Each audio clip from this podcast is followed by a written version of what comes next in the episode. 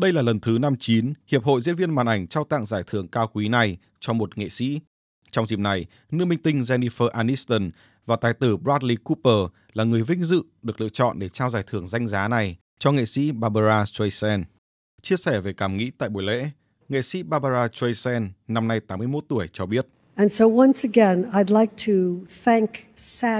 Và một lần nữa tôi muốn gửi lời cảm ơn tới Hiệp hội Diễn viên Màn ảnh um, vì đã vinh danh tôi.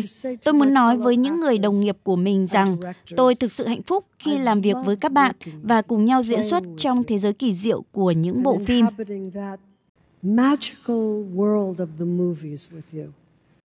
Giải thưởng mới nhất Hiệp hội Diễn viên Màn ảnh mới trao tặng đã góp phần làm phong phú thêm kho tàng giải thưởng danh giá của Barbara Streisand.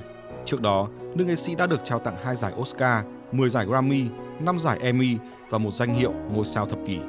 Bên cạnh đó, nữ danh ca của tình khúc nổi tiếng Woman in Love cũng tích cực tham gia hoạt động tình nguyện, nhân đạo.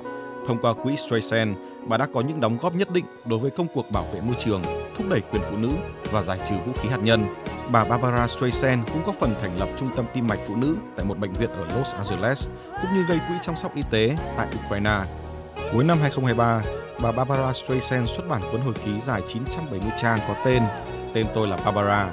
Bà cho biết đã dồn tâm huyết 10 năm để hoàn thành cuốn hồi ký này.